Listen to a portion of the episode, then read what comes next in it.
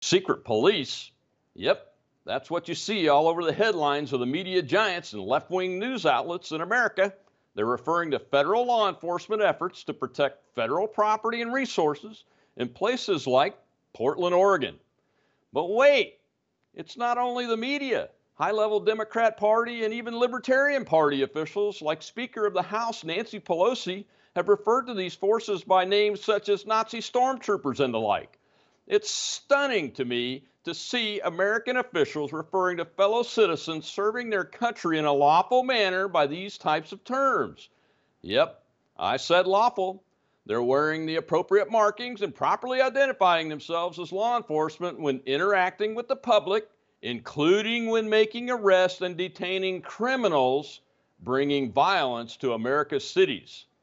Yes, the President of the United States has a duty to enforce the law and protect federal resources paid for by us, the tax-paying citizens. Yes, we want mayors and governors to end the violence in their streets and also support the federal government supporting local police. All of this lawful behavior and is properly conducted. What is happening in cities like Portland has been happening for a very long time. A mayor allowing lawlessness among violent leftist terrorist groups is unlawful, and these officials must be stopped, but lawfully. The voters in these locations, I have a question why do you put up with it? Do something about it and stop letting these unlawful officials occupy your offices. But what can the rest of us do?